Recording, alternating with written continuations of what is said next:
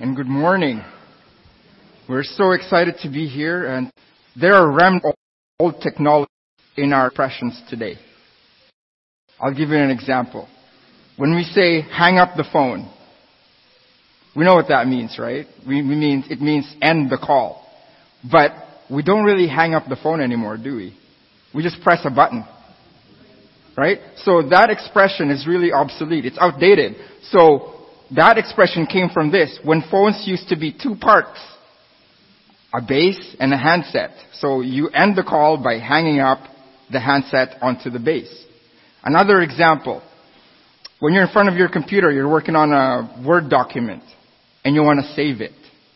Right? Save your work. What icon do you look for? Do you have it in your mind's eye? That icon? Right? It's this icon right here. Do you guys remember? Do you even have that at home anymore? That's a three and a half floppy disk. This thing can hold about a minute of your, of one of your songs on your phone. And if you want to back up 160 gigabytes of, of data from your computer, you'll need 100,000 of these. That's old tech. Right? One last example that I want to give you is when, when, when uh, somebody asks you, hey, CC me on that email. CC. Do you guys know what that means? Right? So that's a regular, that's my, that's my email window when it comes up. So you put somebody's email on there you want to send it to, but when somebody asks you to CC them on the email, you put their email address here, CC, right? What does that stand for? What does that mean? Carbon copy, right? And people, people at work, they were like, what is, why, why is it called carbon copy? So for some of us, we have, we probably have not seen carbon paper before, but that's what carbon paper is, that black sheet there. Whatever you write on top is going to be copied at the bottom using the carbon paper. So that's an old school way of making copies of documents. And it's with us today in the form of emails. It's crazy. But what I want to do today is I would like to, to talk to you about an old expression that we Christians still use today. This expression, we have a risk of not understanding it fully or maybe misunderstanding it because number one, it's old. It's been around for a while. And number two, sheer familiarity. We hear it all the time. We see it all the time. We, we say it all the time. The expression that I want to talk to you about today is this expression. To God be the glory. What does that even mean? When somebody asks you today, what is God's glory? How would you respond? Why is this important for us to, to talk about today? And what are the implications to us as Christians? Our objective today is huge. It's astronomical. Our task today is for us to have a renewed appreciation of the glory of God. It's huge, right? And the reason why we want to do that is because we want to have a renewed sense of our place as Christians in God's kingdom today. And we're going to do that by asking ourselves three questions this morning. Three questions. What, why, and how. What is God's glory? Why does it matter to us today? And since the title of our lesson today is To God Be the Glory, as we apply it, how do we accord that glory to God? You guys ready? Let's do it. First one. What is God's glory? We're going to spend a lot of time here today. I know, I don't know what, what time you normally end the sermon, but I'm going to go past 12. So please forgive me now. But we're going to spend a lot of time here talking about what is God's glory? What is it? And as, you know, as, as they say, how do you eat an elephant? You know, one bite at a time. That's what we're going to do here. We're going to do it a little, little chunk by little chunk. We're going to start small. We're going to talk about that word glory. What does that mean, glory? It's from this Latin word, gloria. It means fame and renown. If you think about the fame of a country or of a kingdom. It's going to give you that idea. Like, for example, the glory of Rome. Roman emperors, what they did was they conquered known, the known world for the glory of Rome, for the fame and for the renown of Rome. But I'll tell you what, the glory of God, as discussed in the Bible, specifically in the Old Testament, transcends this definition. It's way bigger than this. In the scripture reading today, was very eloquently read. Thank you very much for that. It was uh, a, passage in the Bible where uh, an interaction was, was happening between God and Moses. Right? And Moses requested something of God. And this was his request. It was very, very, very amazing request. Moses asked God in Exodus 33 verse 18, please show me your glory. The, the, the Hebrew word in this particular text that's translated glory in our language is this Hebrew word kabod. It means worth, honor, riches, beauty, reputation, reverence, and greatness. But for us to relate to that today, it's essentially, Moses was essentially telling God, God, show me how awesome you are. Show me your awesomeness. Brings me back to when I was a kid. I'm pretty sure you guys did this. When you were a kid, when you want to show people, when you want to show off to your friends, flex your muscle, you know, you know what I'm saying? Flex your muscle. And then you like show them your big gaping wound that you're not crying about. Hey, look, look at this. Look at my wound. It's big, but I'm not crying. Right? Show them how awesome you are. You know, Chad is laughing because it's true. When I was a kid, I used to climb lots of trees. And I would climb the tallest trees, and my friends would not want to dare climb it because they can't. And I was like, hey, look, I'm awesome. But Moses was asking God, hey, show me how awesome you are. Like, show off to me. I want to see it. You know what God said? It's glory passing right in front of you. Who's your favorite, you know, what's what we like country music here? I'm not sure if that's true right there, sitting right beside Wayne, right? Maybe probably, Wayne probably played cool and just shake his hand. Yeah, it's good to see you here today. You know, maybe get an autograph and be done with it, right? Go on with your day, right? It's great. But I'll tell you what, God's glory is way greater than Garth Brooks' glory. This is what God tells Moses about his glory. Exodus 33 verses 20 to 23. This is what God told Moses. But he said, you cannot see my face, for no one may see me and live.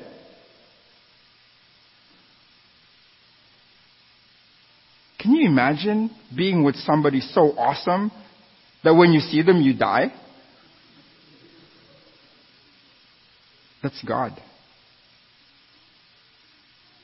So does it make sense now when we sing songs and when we talk about we are not worthy to be in your presence? Right there. But just like anything else, God made provision. It's a place near me where you may stand on a rock. Not. But it's okay because God said, and I'm going to turn my back. You will see my back. Like you guys are, you know, like you're facing some people's backs right now. Like which back equates to this? Imagine seeing his back and going, oh my goodness, somebody's back. That's what Moses saw. But let's continue on with the story. Then the Lord came down in the cloud and stood there with him and proclaimed his name, the Lord, the compassionate and gracious God, slow to anger, and forgiving wickedness, rebellion, and sin. Yet he does not leave the guilty unpunished. He punishes the children and their children for the sin of the parents of the third and fourth generation. God is an amazing and awesome God. He is both just and holy. He punishes sin, but he is also loving and merciful. He will forgive. So when Moses saw all that, what do you think his reaction was? Like we know what Wayne would do, right? I'm going to do it again one last time. That's what he would do when he sees Garth Brooks. But what would what do you, what do you think Moses do when he saw all that? Can you guys guess? This is what he did. Exodus 34 verse 8. Moses bowed to the ground at once and worshipped. Let's just let that sink in for a bit. When he saw the back of God, he knew that you're definitely God. See, it brings us to this idea that uh, what, what, what, Paul said in the, in the New Testament, in Philippians chapter, uh, chapter 2, verse 11, and Romans chapter 14, verse 11, when he said, Every knee shall bow, and every tongue will confess that he is Lord when God, in the form of God the, God the Son, Jesus Christ comes back, it doesn't matter what you believe. It doesn't matter what I believe. It doesn't matter if people don't care about God. It doesn't, it doesn't matter if they convince themselves that there's no God. When that day comes, there will not be any mistake. They will confess that the one coming down is God and Lord. That's exactly the effect of God's glory in our lives today. When we see it in our lives, when we open the books of the Bible and we understand God's glory, we just have to worship and say, You are God. Psalm 145 verse 3, Great is the Lord. He is most worthy of praise. No one can measure his greatness. He is worthy of praise. You know what? I want to change that to say, he, eh, he needs to be praised. That's why he's worthy of it. Even the stones. If we didn't do it, the stones would do it. But when I was reading this passage, I was like, remember the task that I have here is to give you an idea of his, of his glory? And I thought, and I, I read this passage, no one can measure his greatness. I thought, I'm in trouble. My task today is to give you an idea of His glory, and I can't even measure it. So how can I give you an idea of His glory?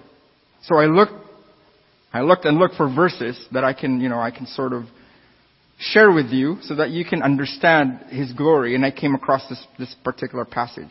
Psalm 96, 4 to 5. Great is the Lord, He is most worthy of praise. He is to be feared above all gods. The gods of other nations are mere idols, but the Lord made the heavens. So in this passage, the psalmist made a contrast between two extremes. One is the idols, the fake gods. They're just posers. They don't even live. Not, they don't even breathe. They can't even talk back to you. They can't even listen to you. And on the other extreme, the best one is God. And to really make the illustration resonate in us, the psalmist said, it's the Lord who made the heavens. So I thought, light bulb, maybe I'll talk to you about the heavens. With the, with the purpose of telling you about God's glory. Does that, does that sound good? We'll do that. I'll talk to you about the heavens. So the next picture that I'm going to show you right now is the planets in our solar system in relation to each other. So you can see how big they are. Okay? So this picture here, we can see the Earth in relation to, in relation to Jupiter and Saturn. Look how big Jupiter and Saturn are in relation to Earth, which is really puny. In all this, think about the glory and the power and the majesty of God. But we're not done yet. Think of these in relation to our sun. There's the sun. These two planets were big, but not compared to the sun. But look at, look at Earth. Bloop. Tiny, tiny dot. Think about God's glory. But we're not done yet. The sun is one of the smallest stars in our galaxy. Now the next picture I'm going to show you is the sun in relation to some of the biggest stars that, is vis- that are visible from Earth. Okay? Look at the red giants, Aldebaran, Betelgeuse, and Antares. These guys are from, you can see this from Earth, from the from, uh, you can see these in constellations like Taurus, Orion, and, and, and Scorpius. Look at, I don't know if you can see the sun, it's just right there. Little speck. And to give us an idea of how big that is, the earth, our earth, around our earth, is 42,000 kilometers around. If you're riding on a plane that can go around nonstop without refueling, traveling at 1,000 kilometers per hour, 600 miles per hour, it's gonna take you, it's gonna take you two days, 48 hours to do that. How, how long would you think you could do that in Antares? If you could fly the same plane in, around Antares, which is 1.2 billion kilometers around, it would take 140 years. That is not even the biggest star in the galaxy. There's stars that are two and a half times bigger than that. Now we're not done yet. In all this, think about God's glory, God's amazing power. Think about it. what's the name of our galaxy? Milky Way. How many stars are in the Milky Way? Scientists say there's about 100 billion stars in there, at least. Do you know how many galaxies there are in the universe? Scientists say that there are about 100 billion galaxies, each containing at least 100 billion stars. That is a picture the best picture that the Hubble telescope can come up with in terms of galaxies. Each dot is a galaxy. So with all those stars, okay, you're sitting down, right? If you're not sitting down, just hold on. there are several stars for every grain of sand on earth. God's glory astounds in the small, like the sand, and in the big like the stars. This is why Psalm 19 verse 1 we read, the heavens declare the glory of God. The skies proclaim the work of his hands. Ladies and gentlemen, brothers and sisters, God's glory. Now that we have a small inkling of what God's glory is, Let's go to the second question. Why does it matter to us today? I'll give you two quick reasons why. The first reason, now that we know how amazing our God is, how awesome our God is, we can now trust in God and His power. We have no excuse now. Romans 1 verse 20, for since the creation of the world, God's invisible qualities, His eternal power and divine nature have been clearly seen, being understood from what has been made so that people are without excuse. You know, I have three children now. One can't speak yet, but the two can, the two can. My two boys, Jacob and Daniel. But they think the world of us. They think that we're the most powerful things on earth. So Daniel would give me a small lump of clay. Daddy, am I going to do this? Build me Iron Man riding a truck. One time Jacob saw the, the, the, first time he saw a full moon. Jacob said, Daddy, look, moon's big. Yes, it is, full moon. Daddy, pick me up so I can touch it. So we were in the car and Linda and I just laughed. And literally Jacob was upset. Because he thought I was able to do it, but not willing. But you know, we're Christians. As children of God, we have that sense we have that sentiment towards our, our Heavenly Father. But unlike us, unlike our earthly fathers, our Heavenly Father is both willing and able. Let's trust in God and His power as we look through His glory. The second reason why it's important to us is because now that we have an understanding of God's glory, we can have a healthy attitude about our worth as people and as Christians. 1 Corinthians 3 verse 16. Do you not know that you are God's temple and that God's Spirit dwells in you?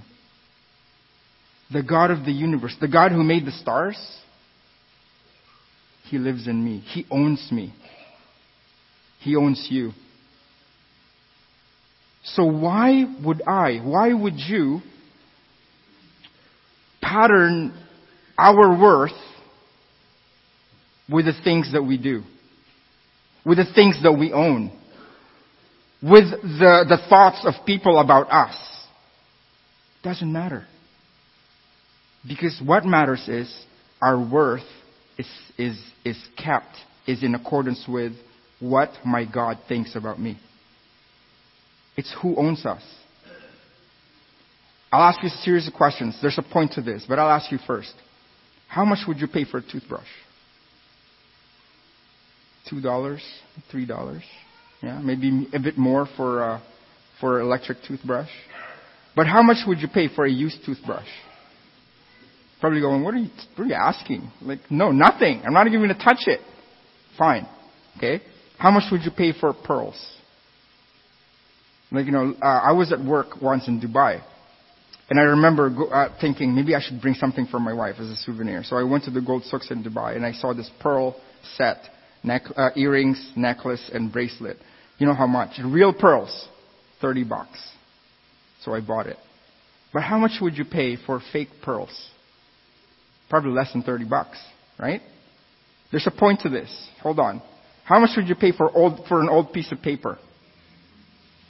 Probably nothing. Probably just throw it out in the garbage, yeah. But look at these. That's an old toothbrush. It's used. You know how much people paid for that? $21,000.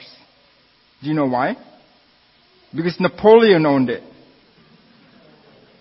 The first French emperor. Look at these pearl, look at this pearl necklace. That's fake. It's not real. Because back then, when the Kennedys lived, the cultured pearls weren't really perfected yet. So it's glass. You know how much people paid for that? $211,500. Because it was owned by Jackie Onassis Kennedy. How about this piece of paper? You know how much people paid for that? It's old. $245,000. Do you know why? Because Beethoven wrote that and autographed it. These things were not valuable because of their intrinsic worth. Their value lies in who owned them. I have two kids. I have three kids. I'm sorry. Sorry, Esther. I have three kids.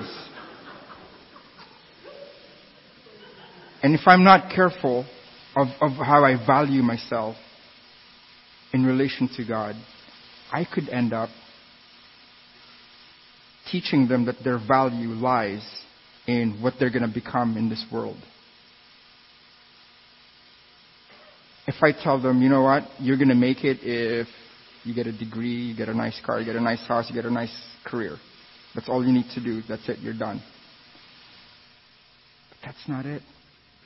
See, I, don't. I wouldn't care much if my boys and my daughter are not able to throw a football in, in X number of yards or solve a math equation in just, you know, in their heads.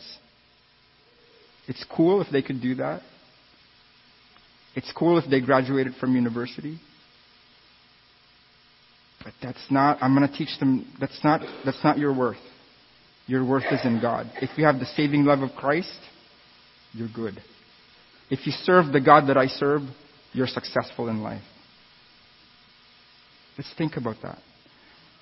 Now that we have an appreciation of what and the why, I'm going to be done in a couple of minutes here, I promise.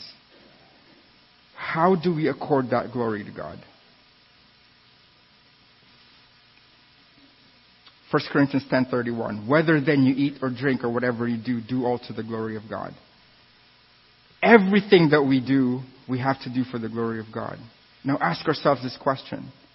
How do I give glory to God using my car? At work? At university? With my house? With my hobbies? God should always be in there and should figure in there in whatever I do. You're probably thinking, well, it's not practical enough, Jay. So here's another verse. Matthew 5 verse 16. Let your light so shine before men that they may see your good works and glorify your Father in heaven. At work, let God, let, let people see God, Jesus in me. That's how we do it. With the use of everything that I own, let people see Jesus in it. You're probably thinking, well, Jay, it's not practical enough. Give me some more practi- uh, practical stuff here. Okay. Galatians 2.20. I have been crucified with Christ. You know, back then when you're crucified, you, you, you're died. You, you, you've died. You're dead. You're done. But Paul continues on. He says, no, I'm still alive. It is no longer I who live, but Christ lives in me. And the life which I now live in the flesh, I live by faith in the Son of God who loved me and gave himself for me. How do we give glory to God? While we still have breath, we do his work. Not my glory, not my happiness, not my comfort, his glory. I have one last thing in here that I'm going to show you. I know you guys are probably, when is this going to be over? And I'm going to talk about my daughter, Esther Grace. She's not even two months old yet. But Linda and I had this idea. Actually, it's her idea. It was all the great ideas come from Linda. She said, "Jay, you know what? We should we should do um, a time capsule gift for Esther. You guys know what that is? So we create it now. We build the gift now, and when she's 18, she opens it up. So for some reason, like I don't know if it's a guy thing. Maybe it's just me. Maybe I'm just so not not cool inside my head.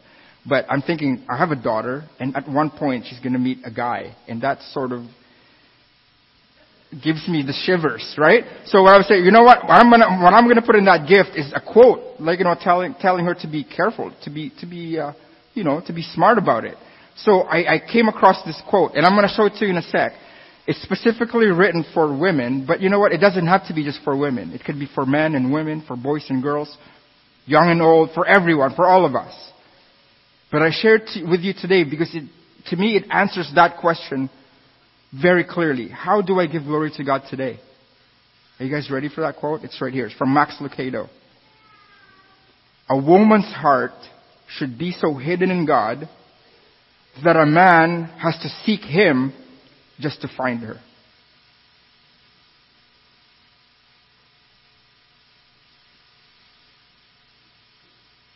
I love this quote because it's so practical today. I thought, you know what? I'm going to write it in the gift. I'm going to, uh, it's going to be in there when she opens it when she's 18. But you know what? It's so good. I'm not going to wait until she's 18 before she learns about this quote. I'm going to teach her that as she grows up. And you know what? It's so good. I'm not going to only teach my daughter that. I'm going to teach my boys that too. And you know what? It's so good. I'm going to teach me to do that. And I'm going to encourage my wife Linda to do that as well. And it's so good that I thought I'd include it in my lesson today so I can share it with you. Because can you imagine if each and every one of us should have our hearts so hidden in God so that every person we meet in this life would know God first as they get to know us? Can you imagine what we could do for Winnipeg? Can you imagine what we can do for God's glory? What is our passion in this life? I pray that our passion as a church is the glory of His name. As we today just briefly learned and are encouraged by the what, the why, and the how of God's glory, I pray that we will give our lives to Him who is glorious and amazing and powerful. And if you have not done that today, I hope that time is today. I hope you don't wait until 2017. If you have not come to Christ, 2017 will be your first full year of being a Christian. Please come as we sing the song of invitation. Thank you very much.